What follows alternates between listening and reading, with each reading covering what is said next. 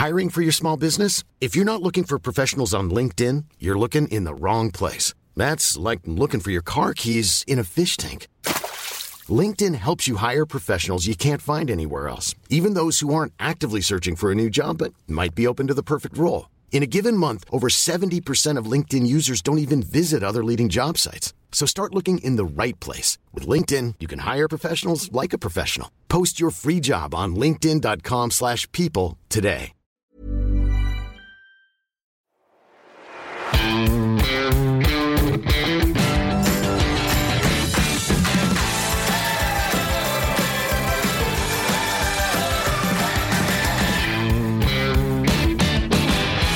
Moin Moin und herzlich willkommen zu einer neuen Folge des Finanzrocker Podcasts. Mein Name ist Daniel Kort und heute habe ich endlich mal wieder ein Interview nach einer Teaserfolge und meiner Jubiläumsfolge zum fünften Finanzrocker Geburtstag. Und heute habe ich den Finanzexperten und Verhaltensökonom Professor Dr. Hartmut Walz zu Gast.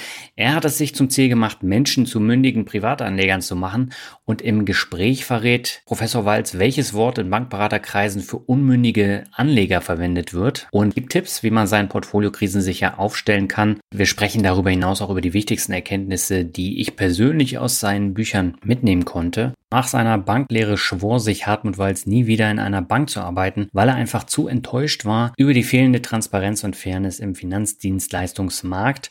Und sein großes Ziel ist seither, das zu ändern und Menschen dabei zu helfen, mündige Privatanleger zu werden. Und dafür hat er auch mehrere Bücher geschrieben, die das Thema Geldanlage für alle zugänglich machen sollen. Ja, und anlehnt an sein neuestes Buch Einfach genial entscheiden im Falle einer Finanzkrise gibt Professor Walz dann im Interview Tipps für ein krisensicheres Portfolio und es am Ende ein sehr spannendes und vielseitiges Interview mit viel Mehrwert entstanden. Das wirst du sehr schnell merken. Ja, und ich würde jetzt sagen, genug der Vorrede, gehen wir ab zum Interview. Meine Leitung geht heute nach Ludwigshafen zu Professor Dr. Hartmut Walz. Er lehrt seit 93 Betriebswirtschaftslehre an der Hochschule Ludwigshafen, ist ein erfolgreicher Finanzbuchautor und berät führende europäische Großunternehmen. Und sein Spezialgebiet, das ist die Schnittstelle zwischen Ökonomie und Psychologie und besonders so die Punkte Anlagepsychologie, Optimierung ökonomischer Entscheidungen und auch das Lösen komplexer Probleme. Darum geht's auch in seinen Büchern und genau darüber wollen wir auch heute sprechen und ich freue mich sehr, dass Sie im Finanzrocker Podcast heute zu Gast sind, Herr Walz. Herzlich willkommen. Ja, danke schön, dass ich bei Ihnen zu Gast sein darf und ich freue mich auch über die Gelegenheit, mit dem Finanzrocker zu plaudern. Sehr schön. Sie setzen ja wirklich eine ganze Menge um. Ich habe es ja eben schon mal angerissen und man spürt immer wieder Ihren Enthusiasmus beim Thema Finanzen. Ist das Ihre Leidenschaft? Ja, ich fühle mich hier wie ein Fisch im Wasser. Ich habe eine riesen Arbeitsfreude. Sie kennen vielleicht den Spruch, der wird auch oft missbraucht äh, mach dein äh, Hobby zum Beruf, dann mhm. wirst du nicht mehr arbeiten. Aber es ist bei mir so ähnlich. Also ich habe schon auch mal was Doofes wie eine Klausuraufsicht, aber im Wesentlichen tue ich das, was ich auch äh, tun würde, wenn ich dafür kein Geld bekommen würde. Mhm. Und insofern habe ich ein sehr gutes Leben. Mhm. Ja, aber man merkt es eben auch, wenn, wenn Leute so mit Freude und Leidenschaft dabei sind, dann kommt das auch so rüber. Und ich merke es eben auch in ihren Büchern, dass sie darin komplett aufgehen. Und das nimmt mich dann eben als Leser dann auch komplett mit und begeistert mich auch. Mhm. Ja, und wissen Sie, ich kriege auch viel zurück. Ich kriege fast täglich Mails von wildfremden Menschen, hm. die ich noch nie gesehen habe und die mich einfach im Internet dann recherchieren und mir ein Mail schreiben und sagen, boah, Herr Walz, äh, ich habe so viel Freude gehabt und die Entscheidungsfalle mache ich nicht mehr und die haben mir so geholfen. Und ich kriege auch viele Mails, Mensch, warum habe ich sie nicht vor 30 Jahren schon kennengelernt? Naja, vor 30 Jahren habe ich auch nicht so viel gewusst. Ja, äh, Sie haben ja vor Ihrem Studium der BWL, VWL und Wirtschaftspädagogik auch eine Lehre zum Bankkaufmann absolviert. Hat Ihnen das beim Studium geholfen oder haben Sie festgestellt, dass die Arbeit in einer Bank so nicht das Richtige für Sie war? Ähm, beides. Also es hat mir sehr geholfen und zwar, man sagt ja immer, man solle positiv ähm, motiviert sein. Ich mhm. war negativ motiviert und der Personalchef hat, als ich gekündigt hat, gesagt, kommen Sie mir bloß nicht als gescheiterter Student zurück, dann nehmen wir Sie nicht mehr. Und dann habe ich mir gedacht, so, und du wirst mich hier nicht mehr sehen. Und also zum einen äh, war ich natürlich durch die Banklehre sehr geerdet schon. Ich mhm. habe viele Illusionen äh, verloren. Und es hat mir gut getan, auch wenn es äh, keine leichte Zeit war. Ich habe wirklich die Tage gezählt, ähm, dann die Lehre beenden zu können. Mhm. Aber das hat mir im Studium natürlich sehr geholfen und ich wusste ganz genau, ich darf nicht scheitern und ich will nicht scheitern. Da hatte ich am Anfang auch richtig Druck, aber nach dem zweiten Semester war schon klar, nee, dich prüfen sie nicht raus. Okay, und äh, Sie haben dann die Entscheidung getroffen, bei der Hochschule zu bleiben. Ist das auch äh, so eine Leidenschaft von Ihnen, die Lehre? Ja, die Lehre, ähm, der Kontakt mit Menschen, ja. Hm, es war halt so, um ganz ehrlich zu sein, ich habe mich bei meinem späteren Doktorvater beschwert. Ich hatte mein Zeugnis in Händen, mhm. Habe gedacht, jetzt kannst du ihm mal richtig die Meinung sagen. Und ich habe mir einen Sprechstundentermin geben lassen und habe gesagt, hört mal zu, wir sind hier Universität Mannheim und die ganze Welt sagt, es sei eine tolle Elite-Uni und was ist da schiefgelaufen? Die Veranstaltung war veraltet, die ist ausgefallen. Ich habe ja im Wesentlichen aus Büchern gelernt. Mhm. Und ich habe respektvoll, aber mit klaren Worten gesagt, äh, wie mittelmäßig bis schlecht ich das finde. Und die Reaktion war, Herr Walz, ich habe eine Stelle für Sie, dann machen Sie es doch besser. Und dann hat er mir eine volle Assistentenstelle angeboten und die Promotionsmöglichkeit. Mhm. Habe ich zugegriffen. Ja, und äh, jetzt machen Sie das ja auch schon ein paar Jahrzehnte und haben auch eine ganze Menge mitgenommen und haben dann auch angefangen, Bücher zu schreiben. Und das ist ja auch etwas, was Sie auch mit Leidenschaft äh, angehen und umsetzen. Warum war es Ihnen denn so wichtig, ähm, Bücher zu schreiben zum Thema Finanzen? Also es ist so, wenn Sie halt im äh, Hochschulbereich äh, tätig sind, dann gehört Bücherschreiben oder Publikation gehört dazu. Hm. Ähm, typischerweise ist es so, dass man als junger Mensch so akademischen Ehrgeiz hat. Das heißt, als junger Mensch schreibt man halt eine Doktorarbeit oder eine Habil und man schreibt Fachpublikationen, um bei Kollegen ähm, Schulterklopfen zu kriegen.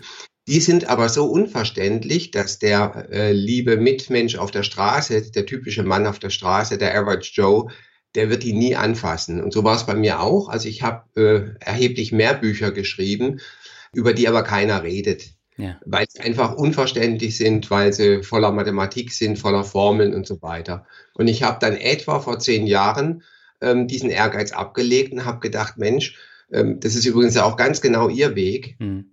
Dort. Äh, es ist gar nicht so wichtig, dass äh, vielleicht 30 oder 40 Kollegen weltweit sagen, ach, hat der eine schöne Formel erfunden, sondern es ist vielleicht viel wichtiger, eben die breite Masse, den Anwender zu erreichen, den Endkunden zu erreichen. Mhm. Und seitdem schreibe ich jetzt eben verständliche Bücher und es macht auch viel mehr Spaß. Und mit äh, sehr interessanten Illustrationen. Wer zeichnet denn diese, ich weiß nicht, ob es eine Fliege ist, eine Ameise, was, was ist es? Mhm. Es ist eine Fliege, die mhm. Freakfly, die haben wir uns auch schützen lassen. Und im Entwurf zeichnet die meine liebe Ehefrau mhm. und gibt es dann an eine befreundete Grafikerin. Und es geht dann zwischen diesen beiden Frauen manchmal drei, vier, fünfmal äh, hin und her, weil der Ausdruck der Fliege noch nicht passt und letztendlich ähm, wandern die dann ins Buch. Okay. Ja, ich äh, finde diesen Wiedererkennungswert äh, auch sehr wichtig. Äh, gerade in Ihren Büchern zieht sich das ja wie so ein roter Faden. Ein weiterer ähm, Aspekt ist der Leo. Jetzt habe ich mir am Anfang die Frage gestellt, wer oder was ist denn ein Leo? Mhm. Der Leo, ähm, den habe ich kennengelernt in meiner Banklehre. Mhm.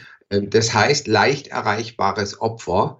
Und wenn die Kundenberater bei Banken, Versicherungen und so weiter unter sich sind, Bausparkassen habe ich vergessen, wenn die unter sich sind und kein Kunde in der Nähe ist, dann mhm. nennen sie die Kunden gerne Leos. Also Leo, leicht erreichbares Opfer, sind idealerweise Leute, die ein bisschen Geld haben, vielleicht sogar viel Geld haben, aber eben keine Ahnung in diesem Thema. Ja. Dazu gehören zum Beispiel auch Ärzte oder Architekten oder Ingenieure, also Leute, die durchaus auch hochintelligent sein können und hochqualifiziert, aber eben keine Ahnung in Finanzdingen. Und diese Kombination ist der ideale ähm, Kunde für einen Finanzberater, der seine eigene Provision maximieren möchte. Hm. Und das hat Sie dann von vornherein dann noch abgeschreckt? Das hat mich ein bisschen abgeschreckt. Das hat dazu geführt, dass ich dann eine Doktorarbeit über Verbraucherschutz bei Finanzdienstleistungen gemacht habe. Hm.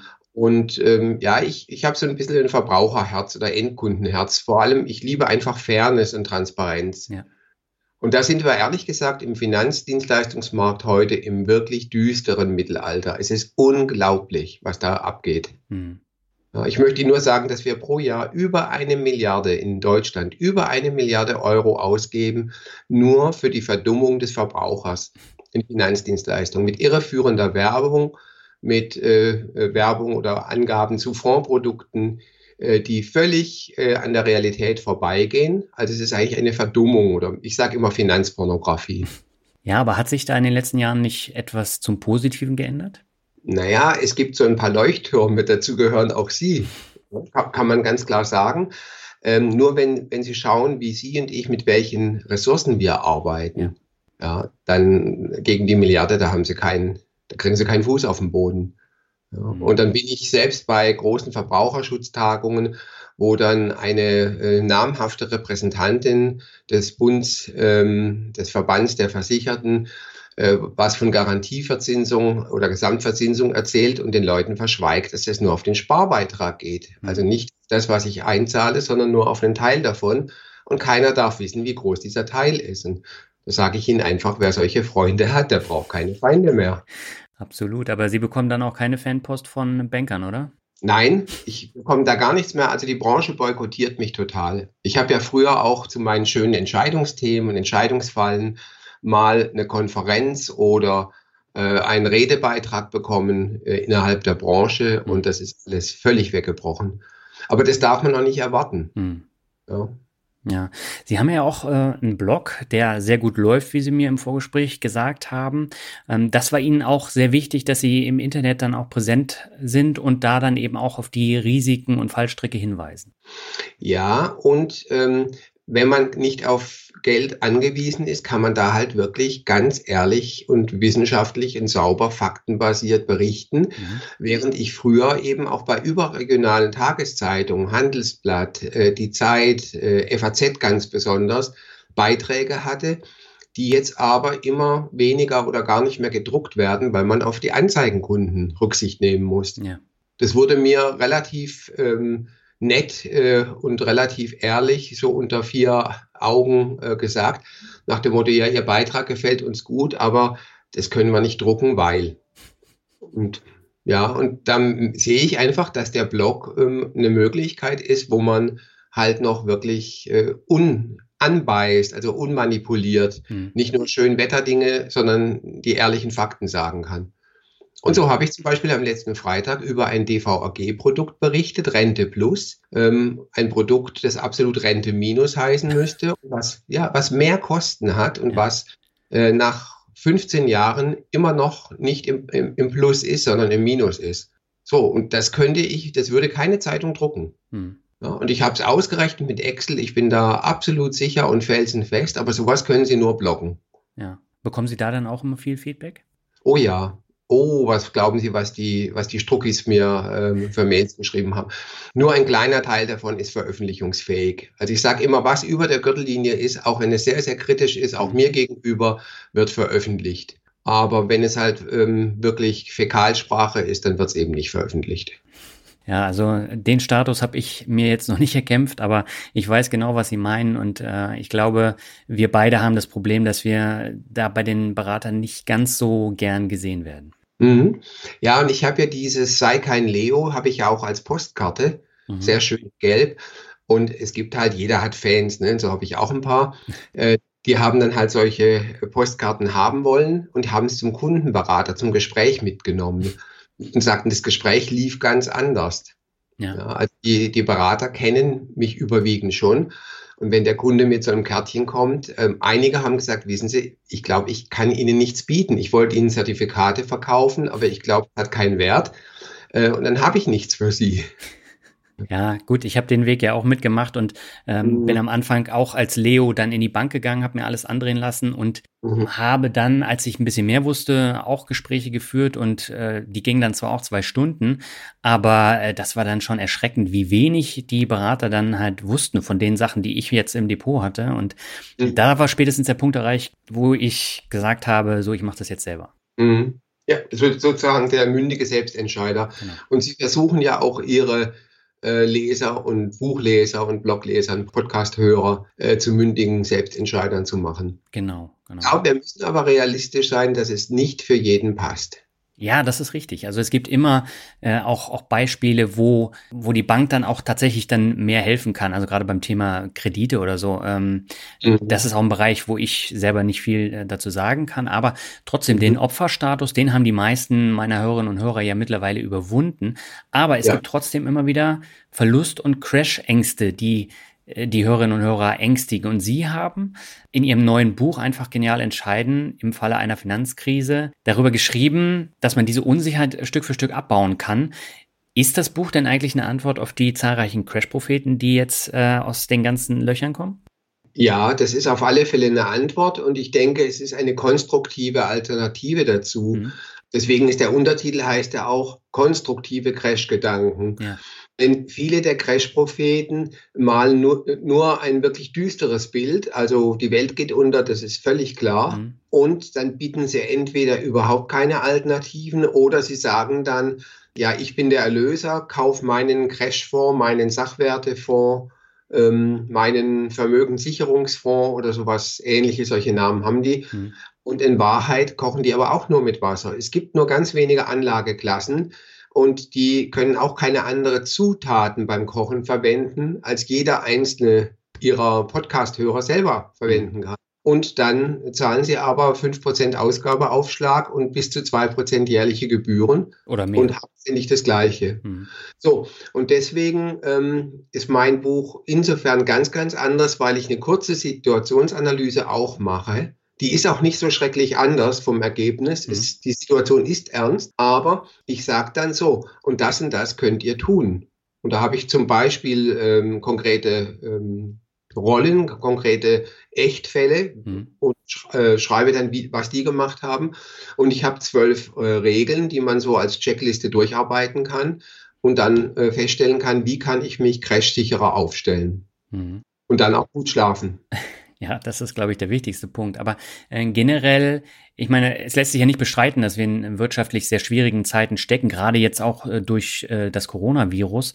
Es gibt stark ansteigende Staatsschulden, wir haben eine ausgewachsene Zinsmisere, es gibt nämlich gar nichts mehr auf dem Tagesgeldkonto und es gibt auch enorme Wohlstandsverschiebungen und äh, das alles verstärkt sich jetzt eben noch mehr durch äh, die Corona-Krise.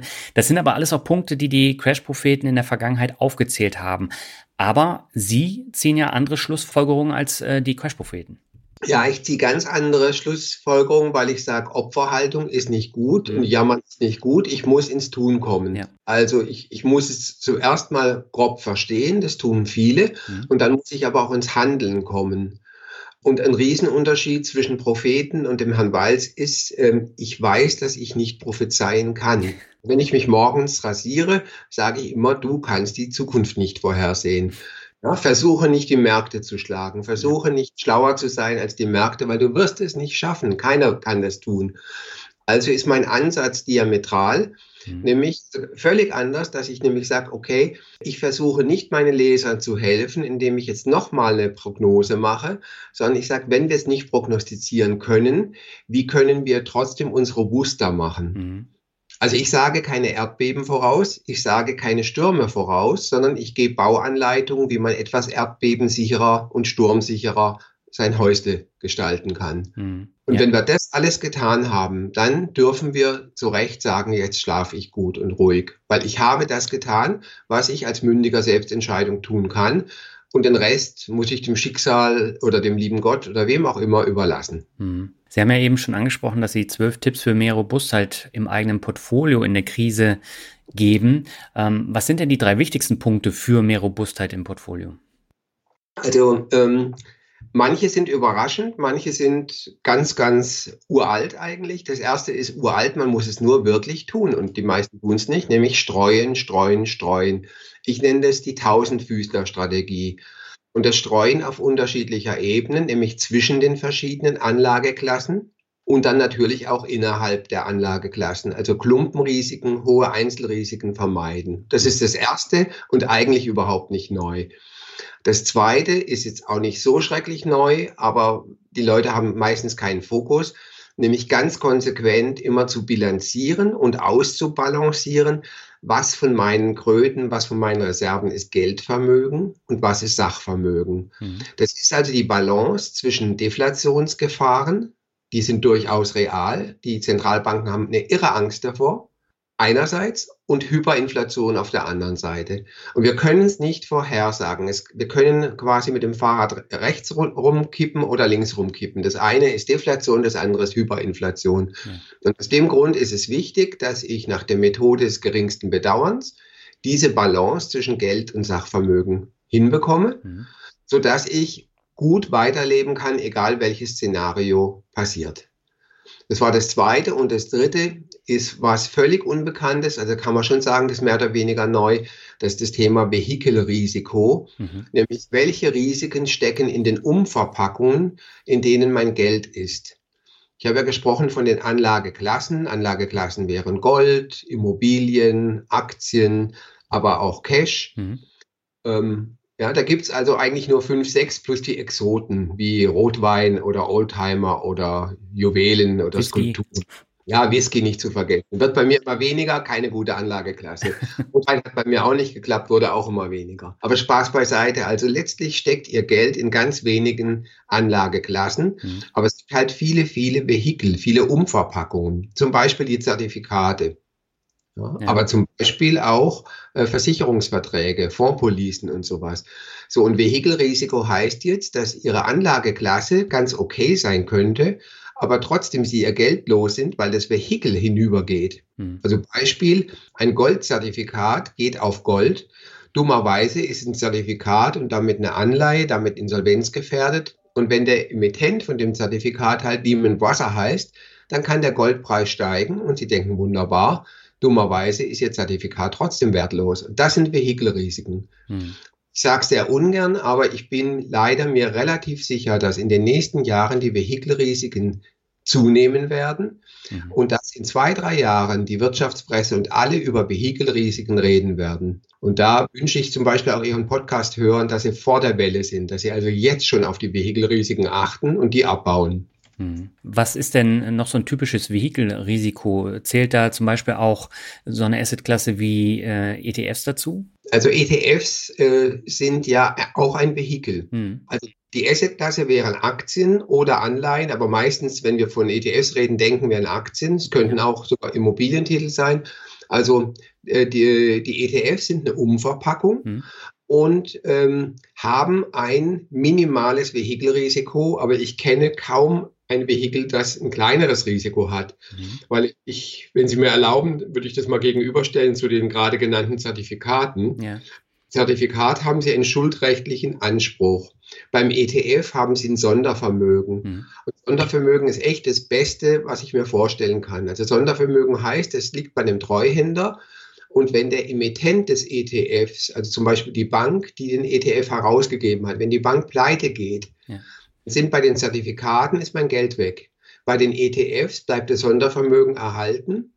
Und das Schlimmste, was mir passieren könnte, wenn es passieren würde, dass ich zwei, drei Tage nicht handeln kann. Mhm. Der Handel umgestellt ist äh, auf, auf Dritte. Ja. ja. Aber das ist ähm, ein kleines Risiko.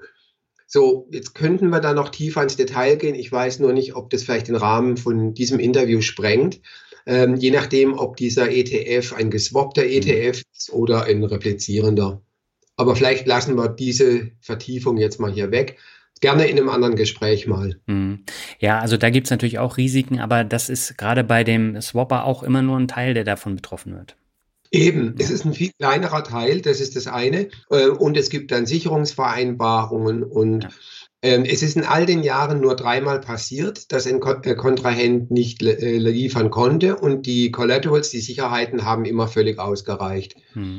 Also deswegen sage ich ja, ähm, hundertprozentige Sicherheit gibt es erst im nächsten Leben, nicht in diesem Leben. Aber ähm, wenn ich jetzt mal einfach realistisch bleibe, ist ETF mit das Beste, was ich überhaupt empfehlen kann. Ich habe selber viel davon. Okay. Ja, ich glaube, das interessiert auch ganz, ganz viele Hörerinnen und Hörer. Was ich noch interessant finde, ist so die Assetklasse Anleihen. Sie haben sie ja eben schon angesprochen. Das ist ja auch etwas, wo es immer weniger Zinsen gab und äh, die Anlageklasse wird auch immer unattraktiver. Ähm, meinen Sie denn, das wird sich dann in den kommenden zehn Jahren wieder ändern? Das ist eine Prognose. Haha, ich habe es gemerkt. Das ist eine Prognose. Also, ich möchte humorvoll darauf reagieren, okay. wenn, man, wenn man Wunder ausschließt wird sich das nicht ändern. So, äh, wir haben weltweit eine gigantische, eine unvorstellbare Verschuldung und wir haben schwächelnde Wirtschaften. Wenn die Zinsen nennenswert steigen würden und wenn das nur zwei Prozentpunkte wären, wären einige Volkswirtschaften wirklich pleite. Mhm. Und zwar auch, auch von EU-Staaten. Das heißt, die Zinsen dürfen nicht steigen. Diese Nullzinswelt wird the new normal, die neue Normalität nach menschlichem Ermessen, wenn man Wunder ausschließt. wie ist ein Szenario denkbar, dass die Zinsen doch steigen, dann wäre dafür erforderlich ein äh, Zusammenbruch des Weltfinanzsystems mhm. und eine Löschung. Also der, die Banker sagen immer vornehm eine Umstrukturierung. In, in Wahrheit heißt es also eine Bankrotterklärung ja. der Schulden. Das heißt, dass man sagt, okay, äh, du hattest 1000 Forderungen, jetzt hast du nur noch 50, also ein Zwanzigstel. Mhm. Dann würden die Schuldner so entlastet, dass auch wieder höhere Zinsen denkbar wären. Mhm. Ja. Aber da müssen wir vorher erst eben durch diesen Weltfinanzcrash gehen. Und ich hoffe, dass wir den in unserer Generation nicht erleben. Es gibt viele, viele Tricks, den rauszuschieben. Mhm. Zentralbanken zeigen uns ja schon, wie das äh, geht. Und wir können äh, einfach die Blaupause Japan nehmen, wie man eine Volkswirtschaft am Leben erhält, auch ohne Zinsen. Mhm. Darauf würde ich mich äh, einstellen oder ich werde mal verbindlicher. Darauf hat sich der Herr Walz und seine Familie eingestellt. Mhm. Und das rate ich auch Ihren Podcast-Hörern. Hm.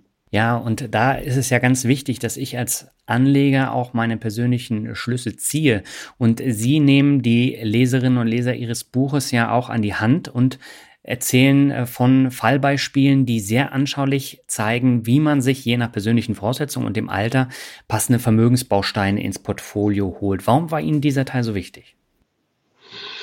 Ja, der Teil ist mir deswegen wichtig, weil es bleibt einfach eine Umsetzungslücke. Also die Leute ähm, lesen, schreiben sogar dankbare E-Mails, mhm. aber dann haben sie doch noch ein paar Fragezeichen. Ja, was mache ich denn jetzt? Wie mache ich es denn konkret? Und dann habe ich halt gemerkt äh, und bin noch bescheidener geworden. Ich habe immer gedacht, ja, du bist doch bodennah. Mhm. Aber ich habe gemerkt, wir sind alle Laien. Bestenfalls in einem Gebiet sind wir es nicht. Also beim der Herr Walz bei Finanzen. Ja, aber wenn ich jetzt äh, abnehmen möchte, wenn ich nur an meinem PC eine Software aufspielen äh, möchte, wenn ich äh, irgendwas zusammenbasteln muss, ja, mhm. bei der IKEA Bauanleitung denke ich, boah, da hätten sie ruhig noch mal ein Bild für einen guten Schritt reintun können. Ja. Und mit dieser Einstellung gehe ich jetzt halt auf die Menschen zu. Übrigens, sie machen das viel besser als ich. Ich lerne da noch von ihnen.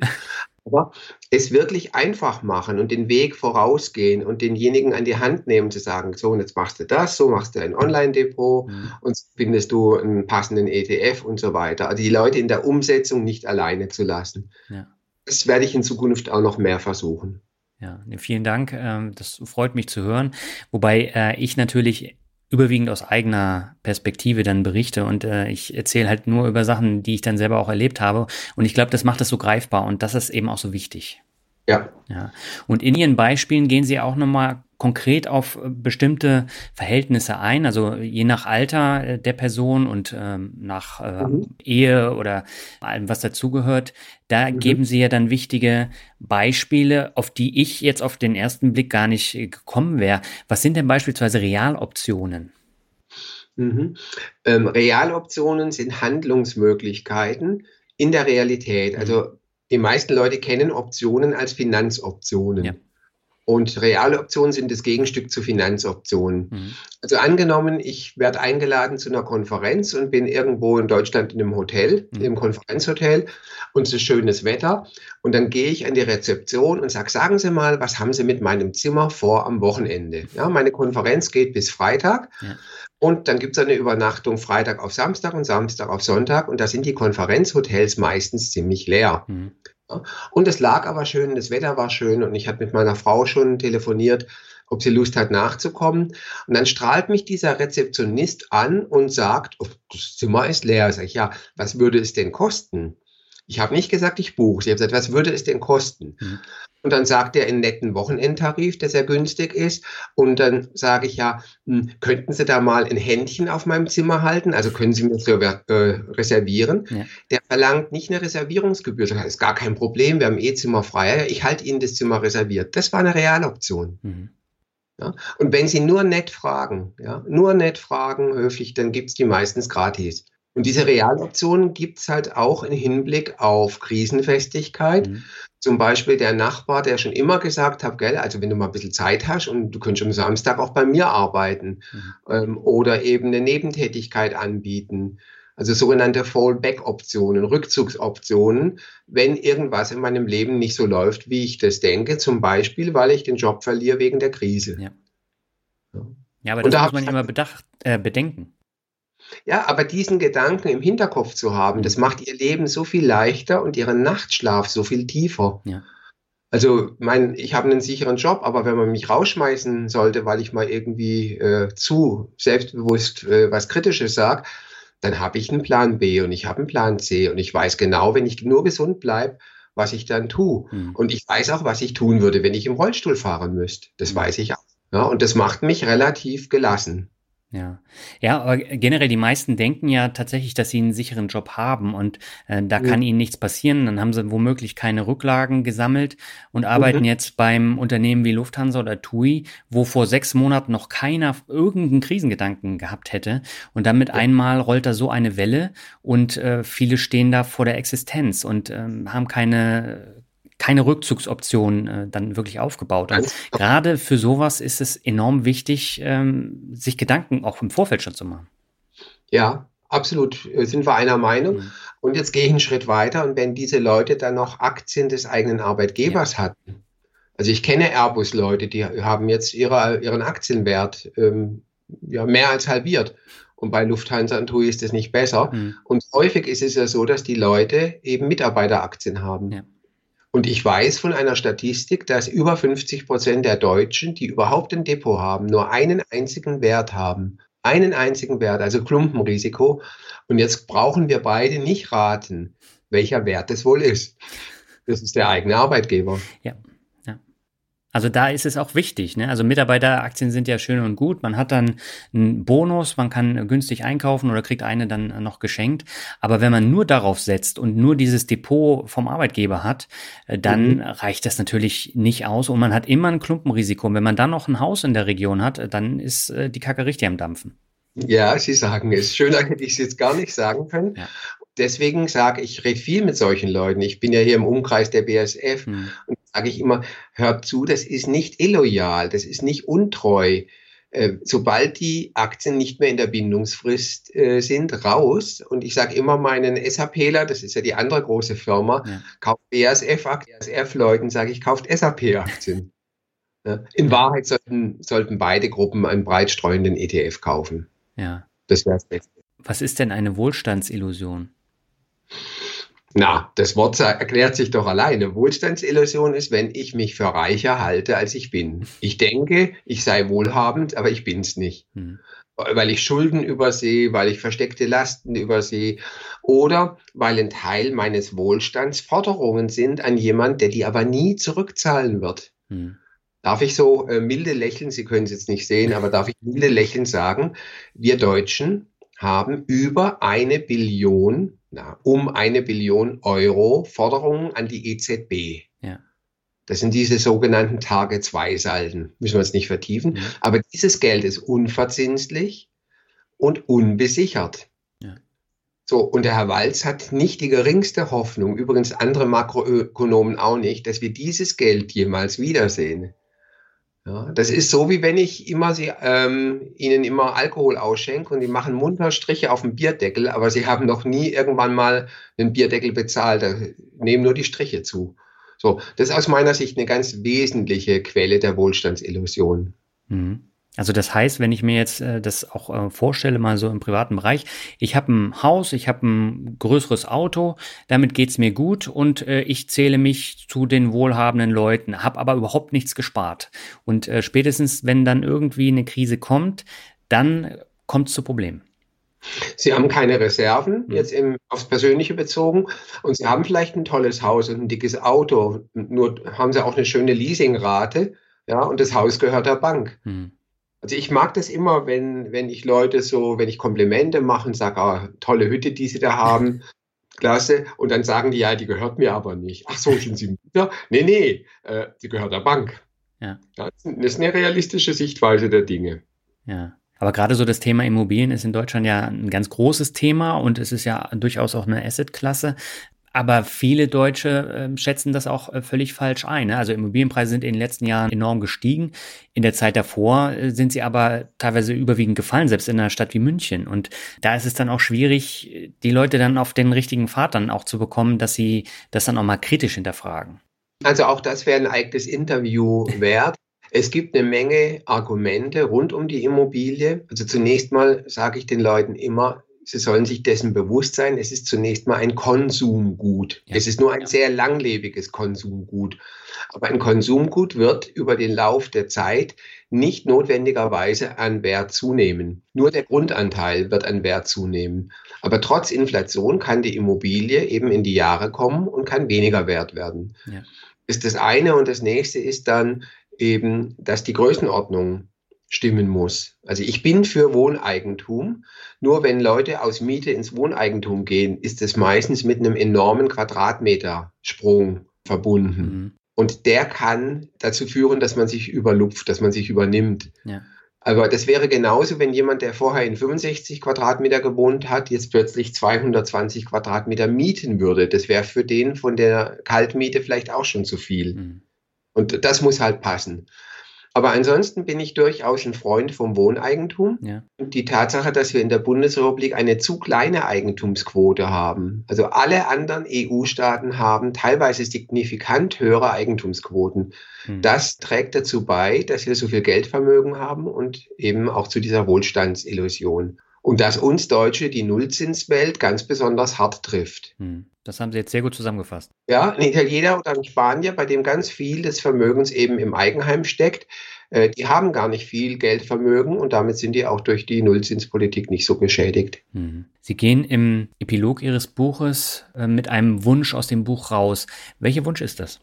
Ja, das ist der Wunsch, dass wir einfach die Kirche im Dorf lassen. Äh, das ganze Thema rund um Geld und Sparen und Vorsorgen ist nicht schön und ist unerfreulich. Mhm. Und wir haben ja gerade darüber gesprochen, deswegen passt es gerade wunderbar, dass gerade wir Deutschen eben jetzt sehr geschädigt sind durch die Nullzinswelt. Ja. Würde aber trotzdem gerne eine Radikalisierung vermeiden. Also ich sehe, dass ähm, Parteien, radikale, populistische Parteien, ich nenne jetzt mal keine Namen, mhm. dass die eben nicht unsere Gesellschaft verbessern wollen, sondern sie wollen sie eigentlich radikal verändern. Mhm.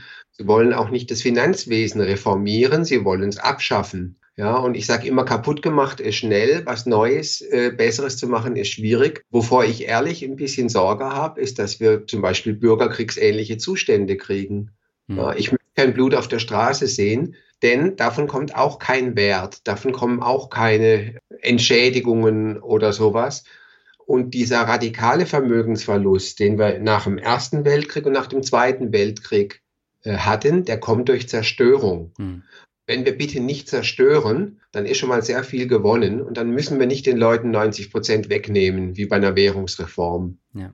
Also eine ganz überschaubare Vermögensabgabe, eine einmalige, äh, würde die Bundesrepublik schon wieder auf den Pfad der Tugend zurückführen. Ja, ja, vor allen Dingen, wenn man jetzt mal in andere Länder in Europa jetzt auch guckt, ähm, da ist die Radikalisierung ja auch ähm, schon fortgeschritten und äh, das mhm. ist ja eine Tendenz, die man überall jetzt nicht nur in Europa auch äh, sieht. In den USA ist es ja auch äh, besonders extrem und äh, das mhm. ist ein Punkt, wo man immer wieder darauf hinweisen muss und äh, ich finde es auch extrem wichtig, dass man auch in einem Podcast wie dem Finanzrocker Podcast darüber spricht.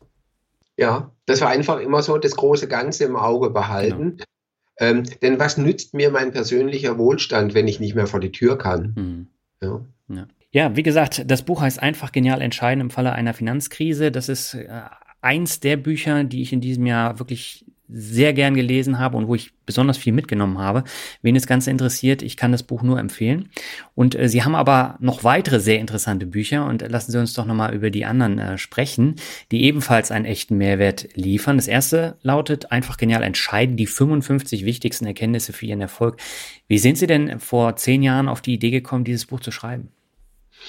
Ähm, es war schon fertig. Also was ist passiert? Der Herr Wald sammelt seit Studienzeiten ähm, Entscheidungsfallen. Also die Verhaltensökonomie hat mich schon immer sehr, sehr interessiert. Mhm. Heute könnte man in dem Bereich auch locker promovieren oder habilitieren. Das war damals aber noch nicht ähm, opportun. Das war einfach nicht salonfähig. Ja. Also ich bin mit diesem Wunsch abgeblitzt und ich habe in der Anfangsphase einfach Zeitungsausrisse ähm, und auch eigene Beobachtungen auf ein Stück Papier geschrieben und in den Ordner abgelegt. Mhm. Und später habe ich das dann äh, auf eine Festplatte, also digital abgelegt. Und so hatte ich dann äh, einfach so viele, ich habe dann auch Vorträge drüber gehalten und äh, Workshops gemacht und meine Studierenden haben es geliebt, also weil das sind einfach Dinge, die unheimlich herzig sind. Also ja. da Sie haben bei ganz vielen dieser Themen haben Sie einen Strahlen im Gesicht.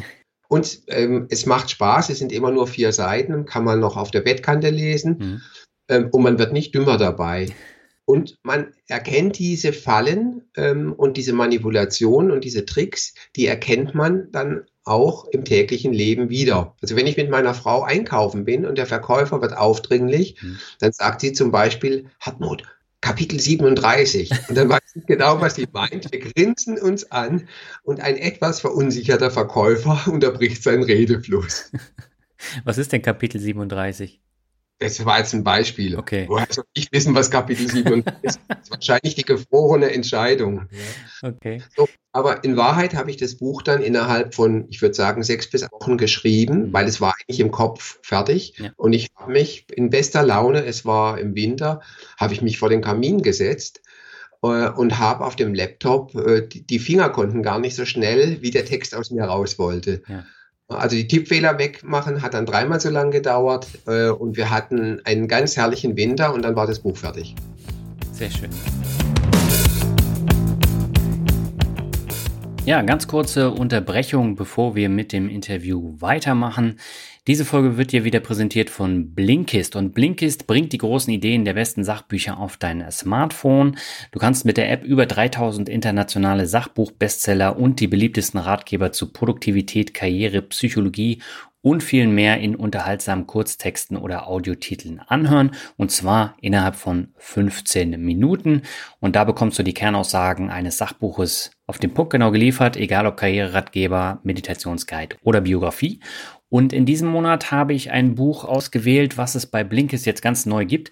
Und zwar Coronomics von Dr. Daniel Stelter. Und das Buch heißt konkret Coronomics nach dem Corona-Schock Neustart aus der Krise. Und es geht eben um die Frage, ob die Corona-Krise jetzt für eine kleine Rezession sorgt oder ob durch die Pandemie jetzt eine Weltwirtschaftskrise droht. Und äh, Daniel Stelter ist der Meinung, dass der Abschwung sowieso gekommen wäre, weil es zahlreiche Probleme auch in der Politik gibt und das neue Virus ist nur der Tropfen auf den heißen Stein. Ja, in den Blinks bei Blinkist erfährst du, welche Maßnahmen Deutschland ergreifen muss, um heil durch die Krise zu kommen und warum dazu ein radikales Umdenken in der Politik unumgänglich ist. Und das ist mein Tipp des Monats bei Blinkist im Juli. Ja, jeden Monat kommen etwa 50 neue Titel hinzu und äh, du brauchst, wie gesagt, nur 15 Minuten pro Titel zum Lesen oder Anhören. Und für alle, die nach den Blinks noch tiefer ins Thema einsteigen wollen, gibt es jetzt auch Hörbücher in voller Länge bei Blinkist. Diese kannst du für einen günstigeren Preis dann über die App kaufen. Es gibt nach wie vor eine Aktion für Hörer meines Podcasts. Auf blinkist.de slash Finanzrocker erhältst du 25% Rabatt auf das Jahresabo Blinkist Premium. Es gibt ein Probeabo, mit dem du alles kostenlos testen kannst und dir sieben Tage in Ruhe anschauen kannst. Blinkist wird B-L-I-N-K-I-S-T geschrieben. Also nochmal blinkist.de slash Finanzrocker.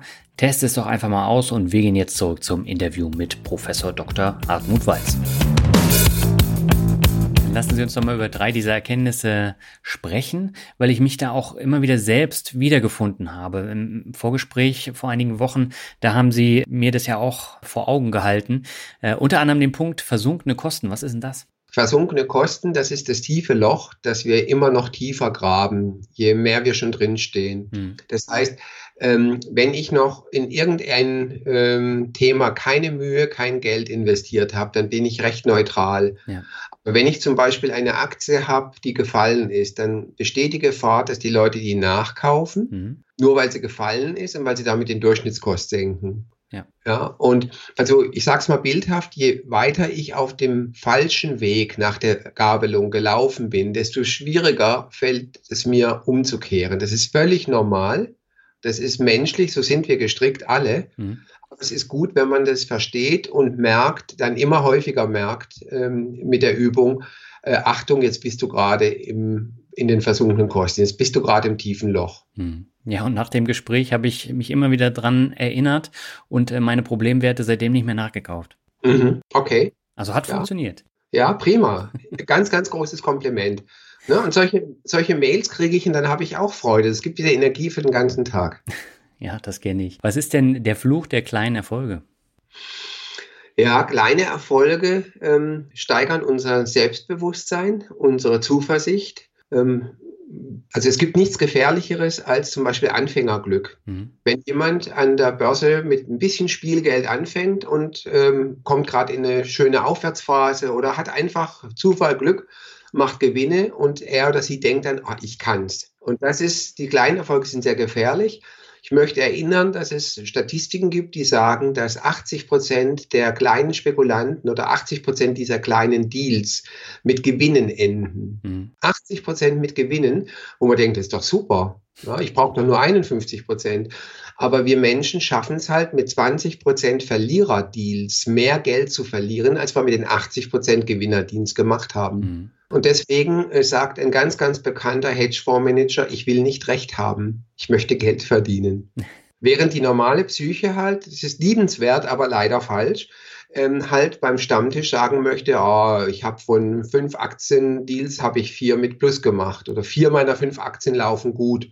Ja, und die fünfte ist dummerweise ein Totalverlust. Ja. Das ist der Flug der kleinen Erfolge. Genau, ich, da habe ich mich nämlich auch äh, wieder gefunden, weil ich äh, teilweise dann auch Probleme hatte, mich jetzt zum Beispiel auf etwas zu fokussieren, wo ich äh, gedacht habe, ja, das könnte ja auch nochmal ein Erfolg werden. Und dann habe ich da Zeit reingesteckt und am Ende war es ein Misserfolg. Und da muss man sich immer vor Augen führen, dass man genau guckt, wofür man seine Zeit aufwendet und ob äh, sich Aufwand und Ertrag dann am Ende auch lohnen. Und das ist eine Erkenntnis, die ich jetzt gerade mhm. durch Finanzrocker enorm äh, gelernt habe. Mhm. Ja, das ist das Schöne an unserem Job. Ne? Ja. Das gilt für uns beide, dass wir von dem, was wir tun, auch selber lernen. Ja. Und hin und wieder ertappe ich mich auch, dass ich dagegen verstoße, was ich im Buch schreibe. Und dann schäme ich mich ein bisschen und denke, ey, äh, wie willst du erwarten, dass anderes richtig machen, wenn du selber falsch machst? Vielleicht erlauben Sie mir noch einen Satz mit den kleinen Erfolgen. Ich habe da ja. ein wirklich schönes Bild, weil die Leute nehmen ja immer Bilder mit und können sich die merken. Mhm. Ich habe ein Bild, wie diese Freaky Fly kleine Münzen aufhebt und hinter ihr rollt eine Straßenwalze äh, heran. Ja. Und im Englischen gibt es diesen Ausdruck Picking up Nickels in front of a Baldassar. Mhm. Ja, also Münzen aufheben vor der Straßenwalze. Und das ist genau das richtige Bild. Ähm, dass ich vielleicht in vielen Kleinigkeiten Geld spare oder kleine Gewinne mache und im Großen ähm, geht es dann wieder dahin. Und das wäre schade. Mhm. Ja. Was ist denn ein Rückschaufehler? Es ist auch eine liebenswerte menschliche Fehlleistung, die uns allen äh, anhängig ist. Wir können nur eben dagegen arbeiten und dass wir dagegen arbeiten, dazu müssen wir es kennen. Wir interpretieren nachträglich um. Also äh, wir haben irgendwelche Aktien oder andere Anlagen gekauft und ähm, vielleicht mit ganz anderen Motiven und nach vier oder fünf Jahren sind die entweder im Gewinn oder im Verlust und wir haben immer eine Ausrede, wir haben immer eine Erklärung und wir in, interpretieren um, warum wir etwas getan haben. Mhm. Und dagegen empfiehlt der Herr Walzen Anlegertagebuch. Das ist so primitiv, auch das mache ich heute digital. Mhm. Wenn ich also zum Beispiel einen bestimmten ETF kaufe, dann schreibe ich in eine Excel-Tabelle das Datum, also was weiß ich, äh, 12.06.2020, äh, 8000 Euro den und den ETF gekauft, weil. Mhm. So. Und ähm, wenn man das nach ein paar Jahren anguckt, dann hat man viel Freude. Ich glaube, manchmal schämt man sich da auch. Ja, aber das ist realistisch. Wir, wir sind halt nicht Gott und wir können halt nicht in die Zukunft sehen. Also das äh, nährt unsere Bescheidenheit. Während, wenn wir nur aus der Erinnerung arbeiten, dann äh, manipulieren wir unsere Erinnerungen. Mhm. Also wenn Sie mir einen Satz dazu noch erlauben, wir wissen mittlerweile durch die Neurowissenschaft, dass wir nicht das Ereignis erinnern, sondern wir erinnern uns an die Erinnerung des Ereignisses. Mhm. Also zum Beispiel, Sie hatten einen Autounfall und Sie haben danach dann in der Familie das erzählt und nach ein paar Jahren, dann haben Sie es wieder erzählt, nach ein paar Jahren erinnern Sie sich mehr, stärker an die Erzählung als an das eigentliche Ereignis. Es ist wie wenn sie eine Kopie der Kopie der Kopie machen. Mhm. Ja, allmählich wird es schlechter. Da kommt ein bisschen Mückendreck drauf oder mal ein Knick rein und den kopieren sie mit und es wird immer schlechter. Ja. Ja, also wie gesagt, ich habe mich beim Lesen immer wieder selber ertappt, habe meine Fehler erkannt und versuche sie jetzt auch sukzessive abzustellen. Das fällt mir auch nicht immer leicht, aber ich glaube, das Wichtigste ist ja, dass man sich weiterentwickelt und dann aus diesen Fehlern lernt und das beim nächsten Mal besser macht. Und äh, ich glaube, das war ein Aspekt, warum Sie dieses Buch geschrieben haben, oder? Ja, und ich habe einen ganz einfachen Trick, wie Sie viel weniger Fehler machen. Machen Sie weniger. Also ja. lassen Sie uns gegen den Aktivitätsdruck arbeiten.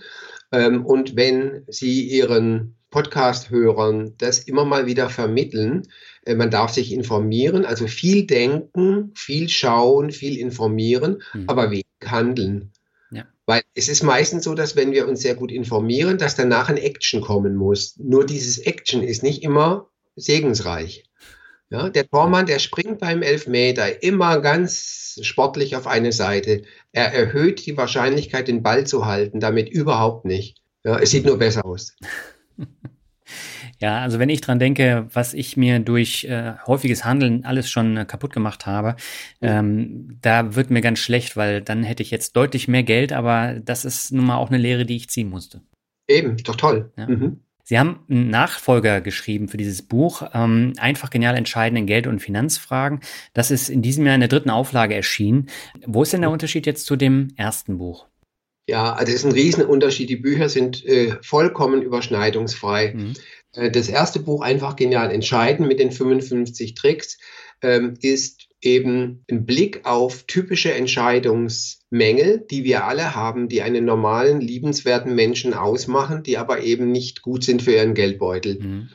Äh, da kommen konkrete Finanzprodukte, Anlageklassen, Anlagevehikel überhaupt nicht vor, sondern es geht wirklich um unseren Kopf ja. oder auch unser Bauchgefühl. Und in dem zweiten Buch kommt dann der Banker raus. Da habe ich eben diese ganzen Produktklassen beschrieben. Also da geht es wirklich um Geldanlage und Vorsorge. Mhm.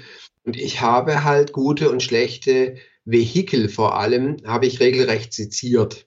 Also ich habe, wenn ich es als Beispiel sagen darf, ich habe eine Fondspolice mit Hilfe von einem Gutachter, weil ich wollte auch rechtssicher sein, nicht verklagt werden. Ich habe eine Fondspolice äh, rechnerisch zerlegt und habe das nachgewiesen, sehr verständlich, dass die eine Kostenquote von 98 Prozent hat. Also dass über die Laufzeit der Kunde 98 Prozent seiner Beiträge letztendlich in Kosten ähm, gelandet sind. Mhm. Man denkt jetzt vielleicht, das geht gar nicht, doch das geht, weil eben über die lange Laufzeit ja Inflation wirkt und natürlich auch eine Kapitalverzinsung eintritt. Mhm. Insofern hat derjenige natürlich trotzdem noch Geld rausbekommen, aber halt viel zu wenig Geld.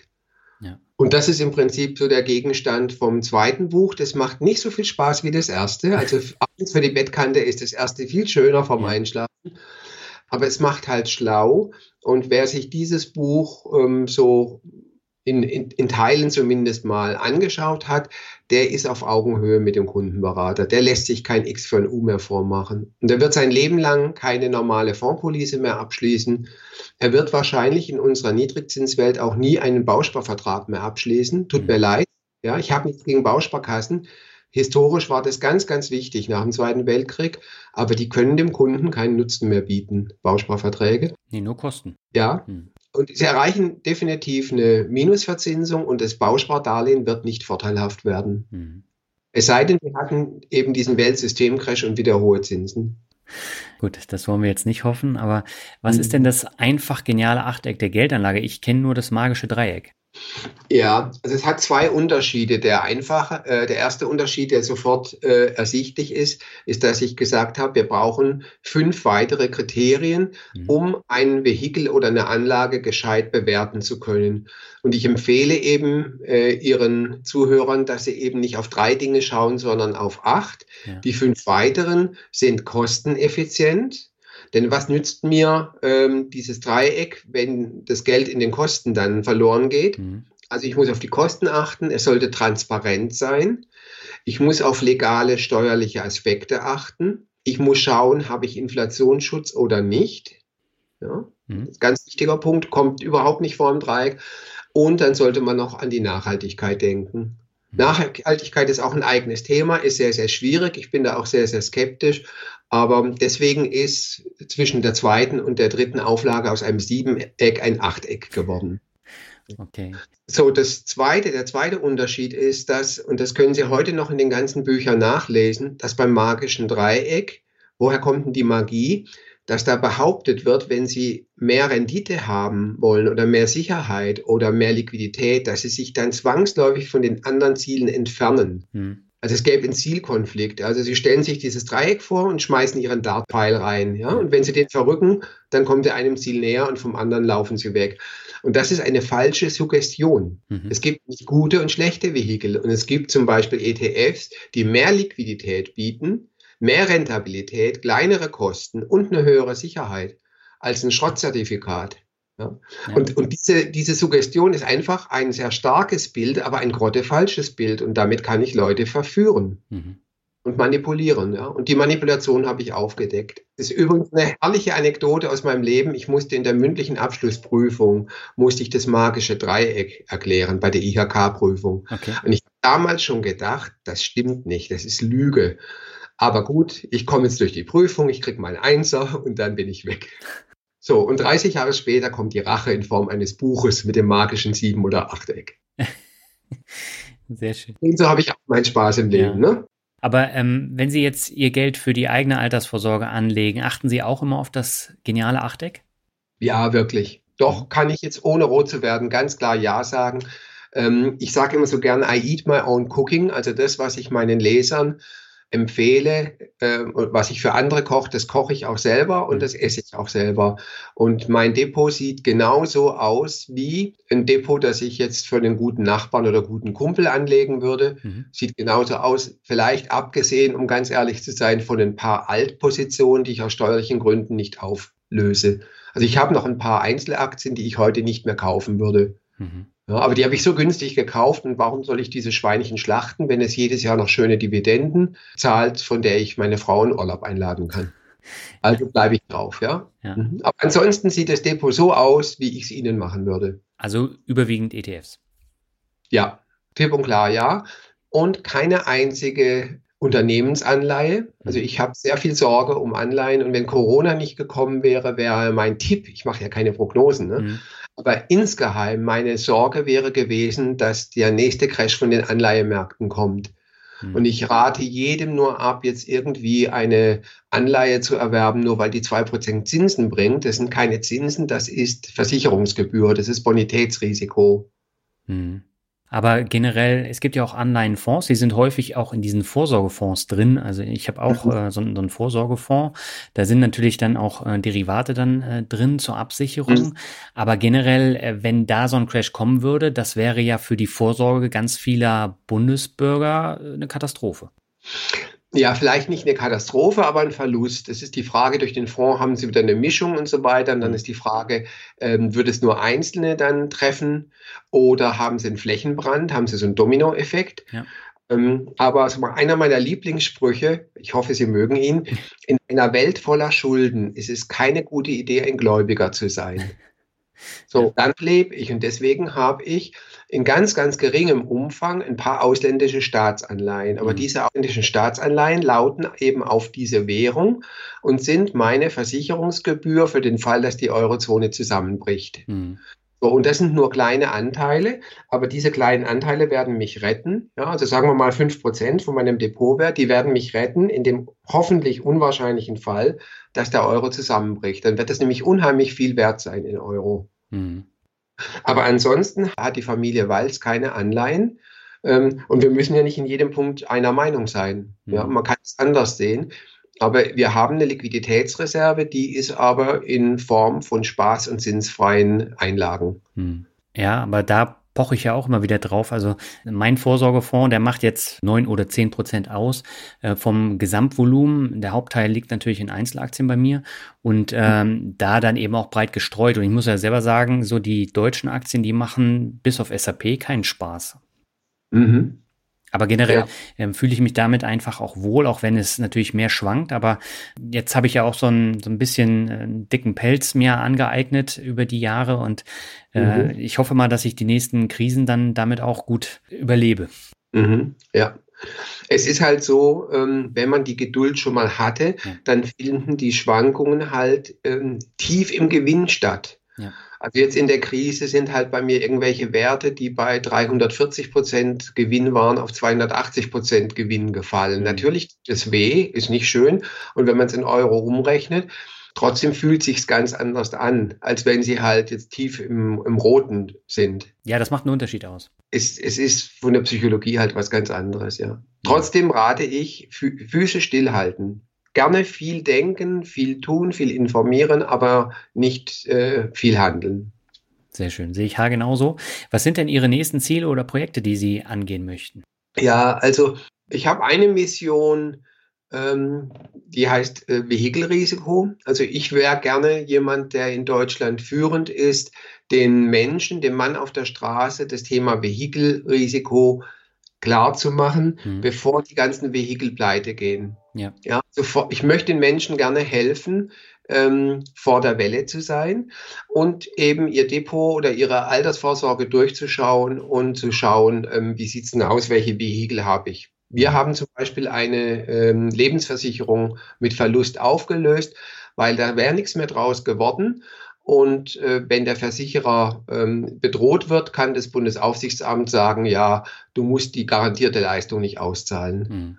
Da gibt es hässliche Paragraphen, die keiner kennt, und das ist aber Gesetz. Das, ja. das ist alles schon da. Ja?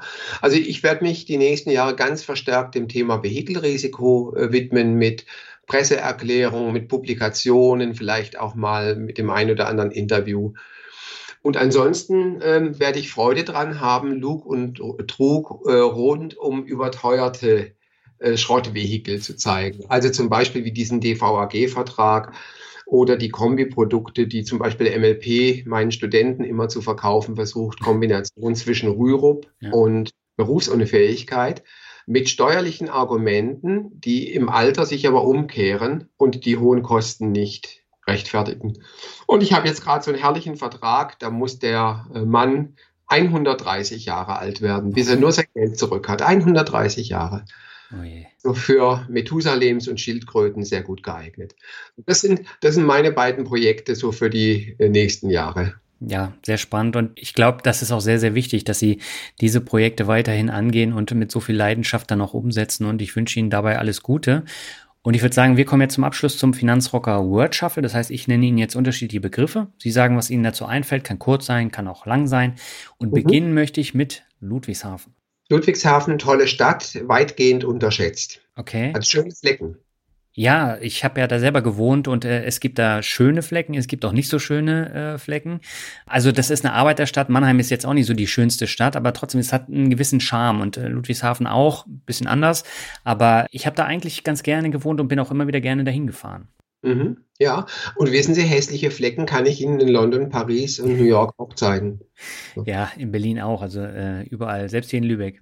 Ich bin auf alle Fälle nicht so unglücklich, wenn ich eine Freistunde an der Hochschule habe. Hm dann laufe ich gerade einmal über die Straße und dann kann ich um die Blies rumlaufen und dann denke ich, ich bin im Urlaub. Ja, und ich muss nicht mal ins Auto steigen, das sind 400 Meter. Ne? Es ist toll. Ja.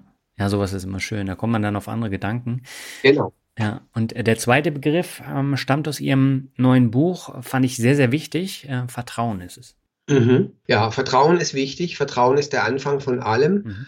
Und Vertrauensbruch ist was ganz, ganz Schlimmes. Und das Dumme ist leider, dass in der Finanzdienstleistungsbranche unser Vertrauen sehr, sehr häufig missbraucht wird. Hm. Und trotzdem ähm, muss ich, es gibt keine Alternative, muss ich bitten, immer wieder auch am Vertrauen zu arbeiten. Aber wie der Volksmund sagt, trau, schau wem. Ja, ja. absolut. Der nächste Begriff ist Digitalisierung. Mhm. Digitalisierung habe ich in den letzten drei Monaten ganz äh, crashmäßig erlebt. Ich habe in einer Woche acht verschiedene Konferenzsoftwares kennengelernt. Oh. Also Digitalisierung ist alternativlos. Wir müssen sie nicht lieben, aber embrace future. Ähm, lasst uns äh, uns anpassen und dem Ganzen stellen, weil wenn Sie die Digitalisierung hassen, wird sie trotzdem kommen. Und Digitalisierung kann vieles in unserem Leben leichter machen. Ich sage nur Online-Banking, mhm. wir können Kosten sparen und so weiter. Aber Datenschutz wird auch ein ganz zentrales Thema. Wir werden sowas von ausspioniert. Und das geht halt über Digitalisierung. Mhm. Und ich freue mich aber, wenn ich hin und wieder auch mal wieder eine echte Konferenz machen kann und nicht nur meine Studenten über Zoom sehe, und einer meiner Lieblingssprüche ist, analog ist das neue Bio. Okay, äh, dann kommen wir mal zum äh, Begriff, der passt da auch so ein äh, bisschen dazu, auch zum Ausspionieren, kontaktlos bezahlen. Mhm. Kontaktlos bezahlen heißt also, Sie meinen so über RFID, genau. ähm, ja, kenne ich, theoretisch mache ich nicht. Warum nicht? Ich liebe Kontakt. ähm, nein, äh, es kommt, kommen wir eigentlich auf ein ganz anderes Thema. Ich habe eine ganz klare Meinung zum Thema Bargeld. Mhm. Und ich bin voll auf der Linie der Deutschen Bundesbank. Wir haben da auch beste Kontakte und nicht auf der Linie der EZB. Und ich bin mir sicher, dass wenn wir das Bargeld erstmal verlieren, wenn wir kein Bargeld mehr haben, ist der Weg zu noch niedrigen Zinsen, minus zwei, minus drei, minus vier Prozent offen. Mhm. Während, solange wir Bargeld haben, die Leute durch Bargeldhortung dem ausweichen könnten. Okay. Also das Thema, das hätten Sie jetzt gar nicht kommen sehen, dass ich in die Richtung argumentiere. Nein. Das Thema hat eine irre Tiefe. Und deswegen sage ich meinen Studenten, zahlt bitte mit Bargeld, nutzt die Bargeldinfrastruktur, denn wenn wir die erstmal verloren haben, weil es sich nicht mehr lohnt, wenn die Banken und Finanzdienstleister die ganzen äh, Terminals abgebaut haben, mhm. dann wird auch in der Not, in der Krise, wird die nicht wieder aufgebaut. Aber die Krise war ja für das Bargeld eine Vollkatastrophe, weil immer mehr Menschen jetzt kontaktlos oder mit Karte bezahlt haben, einfach äh, weil sie sich nicht anstecken wollten über dieses Terminal. Ja, und da sehen Sie halt auch wieder Finanzpornografie. Es gibt keinen einzigen Fall, in dem nachgewiesen ist, dass sich jemand durch Bargeld angesteckt hat. Mhm. Wir wissen heute, es sind die Aerosole und wir sollten in der Kirche nicht singen und auf der Party auch nicht. Ja. ja. Aber natürlich, es gibt eine riesen Lobby, da gehören die Banken dazu und aber auch vor allem diese ganzen ähm, Fintech-Unternehmen. Mhm. Kreditkartenhersteller, aber auch die Online-Dienste und so. Und diese Lobby verteufelt das Bargeld, klar die ähm, EZB auch und der IWF auch. Und da können Sie schon aber, wenn man ein bisschen gut Englisch lesen kann, können Sie im Internet eine PDF runterladen vom IWF, wo genau diese Spielchen schon beschrieben sind, wenn die Leute kein Bargeld mehr haben, wie man dann negative Zinsen durchsetzen kann. Mhm. Und wie man einfach sagen kann auch, äh, wenn du mit Bargeld bezahlst, kostet alles 5% mehr. Mhm. Ich finde es spannend, weil äh, die Crash-Propheten argumentieren ja auch so. Wie meinen Sie auch so? In meine Richtung oder dagegen? Nee, nee, äh, zum Thema ähm, Bargeld. Also die sind ja pro Bargeld und gehen jetzt nicht so im Detail auf die Auswirkungen äh, drauf ein wie Sie. Aber ähm, das ist auch ein Aspekt, den Sie immer wieder aufgreifen. Ja, also warum soll es da nicht Übereinstimmung geben? Ich sage ja, in der Situationsanalyse gibt es viele Übereinstimmungen. Ja. Und ich möchte jetzt keinen Namen nennen, aber einer der Crash-Propheten hat so ein kleines Büchlein geschrieben mit dem Titel Rettet unser Bargeld. Mhm. Das ist jetzt schon ein paar Jahre alt und es gibt neuere und äh, es gibt ja vor allem jüngere Entwicklungen in dieser Bargeldvergellung. Ja. ja. Aber ähm, das, das gebe ich gerne zu, das räume ich gerne ein, dass es da starke Übereinstimmung gibt in der Wahrnehmung. Hm. Ja, ich finde es auch wichtig. Also ich habe ja auch Marc Friedrich zu Gast gehabt und habe mit ihm auch über ganz viele Punkte dann ähm, gesprochen und ich habe ja ganz viel Kritik dafür geerntet. Aber ich bin nach wie vor der Meinung, das war auch richtig, einfach über diese Argumente zu sprechen und auch die Schlussfolgerung zu sehen. Und da muss ich als Hörer dann selber rausfiltern, ob ich da übereinstimme oder nicht. Ja. Auf der anderen Seite finde ich es aber auch genauso wichtig, jemanden wie Sie einzuladen, der dann ganz andere Schlüsse zieht und wo ich als Hörer wieder andere ähm, mhm. Eckpunkte bekomme, über die ich mir Gedanken machen kann. Ja, wir, wir leben ja in einer pluralen Gesellschaft und das ist natürlich prima. Ja. Nur wenn der Herr Walz mit Bargeld zahlt, also ich gehe einmal oder zweimal im Monat an den Automaten, hole mir Bargeld mhm. und dann zahle ich alles bar. Ich habe natürlich eine Kreditkarte und eine Geldkarte. Mhm. Ja, und wenn ich über Nacht plötzlich einen Flug äh, brauche oder sowas und dann nutze ich die, aber es kommt wirklich im Jahr vielleicht dreimal vor oder so.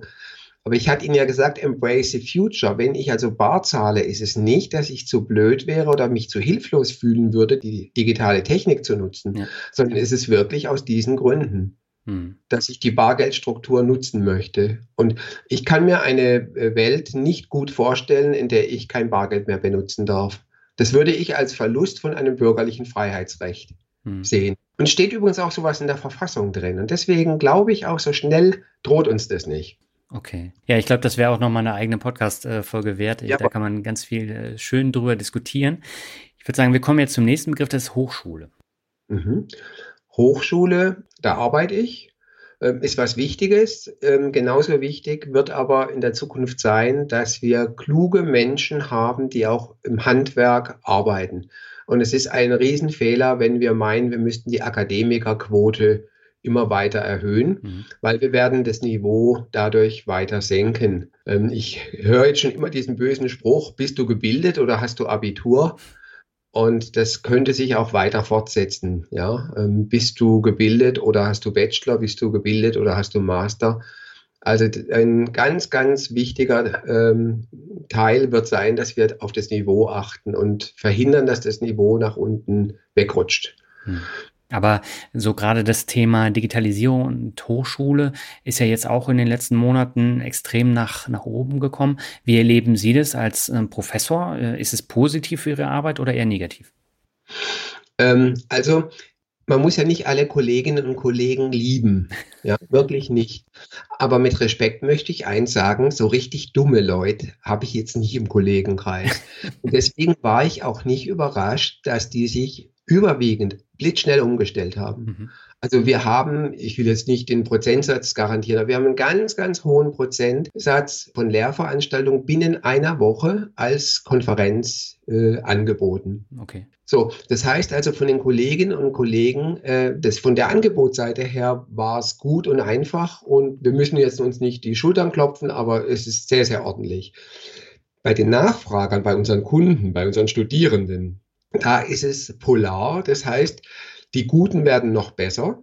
Mhm und sagen, gebt uns mehr, gebt uns mehr. Ich bin regelrecht bedrängt worden nach dem Motto, ja, die, sie haben so schöne äh, Aufgaben da eingestellt und Literaturhinweise, ähm, wir könnten noch mehr verkraften. Das heißt, die Leute waren halt daheim, waren gelangweilt und haben richtig die Lust am Lesen entdeckt. Mhm. Also es ist wie beim Wandern. Sie sind als Wanderführer, sind sie von Leuten umgeben, die auch gerne wandern und sagen, komm, auf den Hügel gehen wir auch noch und den Gipfel nehmen wir auch noch mit. So und hinten sind die mit Wasserblasen. Und die habe ich sehr im Auge behalten und ich habe sie trotzdem verloren. Mhm. Ja. Also Studierende, wir haben halt auch ein paar wirklich arme Studierende, die hatten keinen Laptop mit Mikrofon und Kamera. Ja.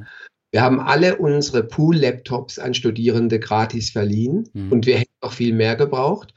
So, und dann gibt es halt technische Probleme, dann gibt es Bandbreitenprobleme und es gibt Leute, die, die brauchen einfach die persönliche Motivation. Mhm. Und die, da haben wir ganz kräftig verloren. Ja, und wenn, wenn Sie sich das mal anschauen, das erste Semester, die Leute haben sich nie kennengelernt. Die waren noch gerade mal einmal an der Hochschule und dann wurde es abgeschlossen. Ja. Ich unterrichte jetzt selber nicht im ersten Semester, aber die Kollegen, die das tun, wir haben so eine, uns ausgetauscht, ähm, die haben doch sehr, sehr nachdenklich geklungen. Mhm. Und wir freuen uns alle, wenn wir wieder die Leute live sehen dürfen. Ja, ich hoffe auch, dass es möglichst bald der Fall ist und dass das alles auch seinen geregelten Gang wieder gehen kann. Mhm. Ja. Dann komme ich zum nächsten Begriff, das ist mein Standardbegriff, nämlich Rockmusik. Rockmusik liebe ich, bin ich groß geworden. Okay. Ähm, Scorpions. ja, und, und viele andere. Also alte Scorpions, nicht die Wind of Change Scorpions. Auch alles. Ich finde auch Wind of Change, ähm, also die Rockballaden. Ja. Liebe ich besonders, ja. Mhm. Okay. Ja, und da merkt man, welche starken Emotionen dranhängen. Also da kommt ein Lied im Radio und ich erinnere mich an mein erstes Auto. Ja. Oder an einen ganz bestimmten Sommer und einen Fanjob und so. Und das ist ja, also es ist irre, das wird auch, solange man lebt, nicht rausgehen. Deswegen gibt es ja auch Musiktherapie. Hm. Ja, ich kenne das. Also vor allen Dingen, wenn man jetzt zum Beispiel auf Konzerte geht und man hört dann einen Song, den hat man in der Jugend äh, geliebt und rauf und runter gehört und man verbindet das immer mit Emotionen. Und ich glaube, das ist in der Rockmusik ganz besonders der Fall. Mhm, ja. Dann kommen wir zum vorletzten Begriff, das ist Reisen. Ja, tue ich gerne, aber ich mache mein Glück nicht davon abhängig. Ich bin halt auch äh, geschäftlich, dienstlich ähm, jahrzehntelang sehr, sehr viel gereist. Ich war zehnmal in Asien beruflich, China. Ähm, und also Reisen bildet. Ähm, man kann seine eigene Kultur erst so richtig verstehen, wenn man andere kennengelernt hat. Ja. Und wenn man einigermaßen offen durch die Gegend äh, läuft mit offenen Augen, dann merkt man auch so die, ja, die Merkmale der eigenen Kultur und auch Doppelmoral und so weiter. Hm. Vielleicht in aller, aller Kürze äh, ein Erweckungserlebnis, dass ich mit Chinesen zusammensetze und wir so ein bisschen Vertrauen aufgebaut haben und die äh, ihren Ekel zum Ausdruck gebracht haben, dass äh, Europäer Schimmelkäse essen. Und dann sagte ich Edelschimmel. Und auf Englisch ist es noch viel lustiger, aber im Prinzip jetzt auf Deutsch haben die gesagt, Hartmut, haha, der war gut. Es gibt Edelschimmel. Schimmel ist Schimmel und ist eklig und ist giftig und das isst man nicht. Das hätte man nicht von dir gedacht. Ja, und ich habe gedacht, und die essen Schlangen und Kröten und so weiter. Also die haben mich völlig vom Kopf auf die Füße gestellt. Mhm. Das ist Reisen. Ja. Ja, und gerade diese kulturellen Unwägbarkeiten, die man da kennenlernt, das bildet den eigenen Horizont eben auch nochmal weiter und ich finde das unabdingbar. Mhm. Ja. Das kann man eben auch durch Bücherlesen nicht ersetzen. Nein. Das muss man erleben. Ja. ja. ja, und schließen möchte ich mit einem weiteren Standardbegriff und das ist Glück. Mhm. Ähm, Glück wird meines Erachtens sehr überschätzt. Und äh, ich habe auch die Bücher, ich bin ein Schnellleser. Ich habe auch äh, vor etwa zehn Jahren waren ja die Glücksforscher, haben ja Bücher produziert am Fließband. Mhm. Also ich glaube, dass das ein paradoxer Zustand ist. Also ich bin viel zufrieden und äh, okay und so. Aber wenn ich jeden Tag mich fragen würde, bin ich jetzt gerade glücklich, dann glaube ich, ist es ein ganz sicherer Weg ins Unglück. Hm. Dostoevsky hat gesagt, warum ist der Mensch unglücklich? Weil ihm gar nicht klar ist, dass er eigentlich glücklich ist. So. Und deswegen, also ich renne dem Glück nicht hinterher. Ich denke nicht, dass jeder Tag der schönste ist und dass eine überzogene Erwartungshaltung ein sicherer Weg ins Unglück ist. Hm. Also ich versuche zufrieden zu sein und ähm, ich, ich suche Sinn. Und solange ich etwas tue, was Sinn macht, ja. könnte man auch sagen, bin ich einigermaßen glücklich. Zumindest bin ich nicht unglücklich. Auf die Weise geht es mir sehr gut. Sehr schön.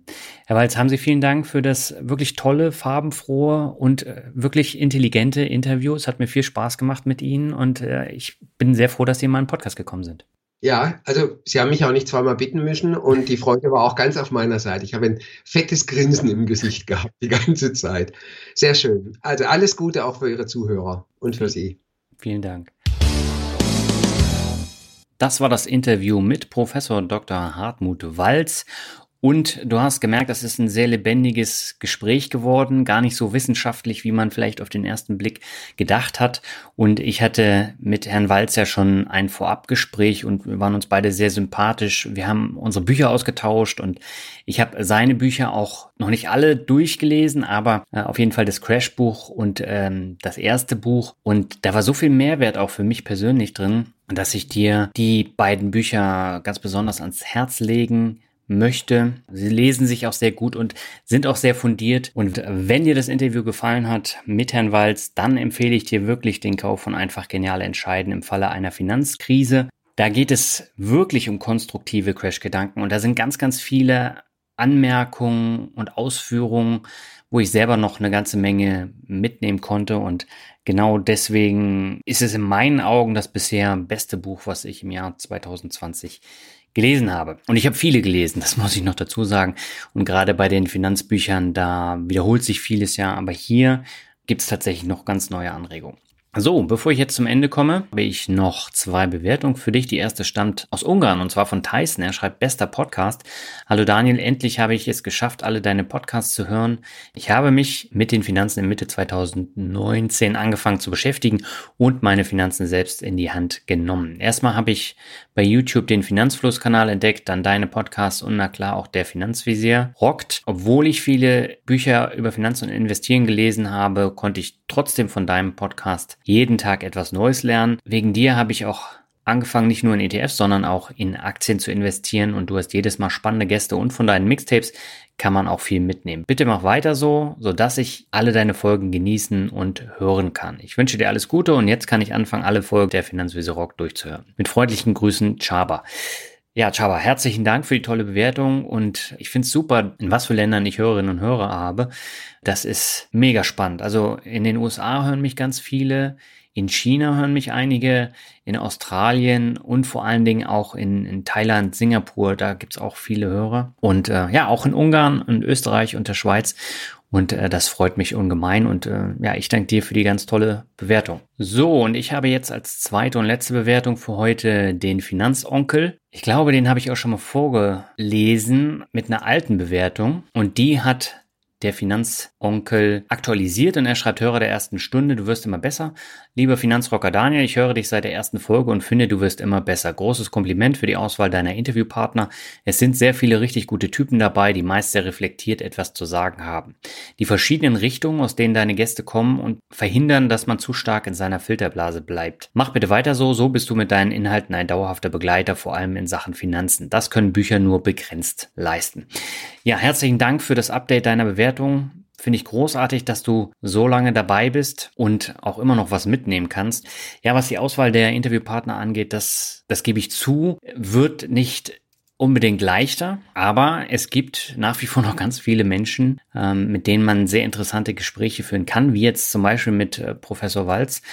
Ich äh, hoffe einfach, dass ich das hohe Niveau dieser Interviews dann auch beibehalten kann Und ähm, bisher ist es mir gut gelungen und die Mischung, die wird trotzdem noch sehr spannend bleiben, auch in Zukunft selbst wenn die Mixtapes halt nicht mehr jetzt in dem Podcast vorhanden sind. So, ja, damit bin ich am Ende dieser Folge angekommen. Die nächste Folge gibt's in zwei Wochen. Dann habe ich einen alten Bekannten zu Gast und das ist auch ein sehr spannendes Interview geworden und da kannst du dich drauf freuen. Da wird's dann in erster Linie um, ja, die Märkte und Einzelaktien gehen, aber auch am Rande noch ein bisschen mehr und äh, zum Abschluss habe ich dann nochmal, ich glaube, die längste Einzelinterview-Folge in dieser Staffel zum äh, krönenden Abschluss sozusagen. Und äh, die ist auch wirklich super geworden. Und ja, würde mich freuen, wenn du wieder reinhörst. Bis dahin wünsche ich dir alles Gute, genieß den Sommer und bis dann. Ciao.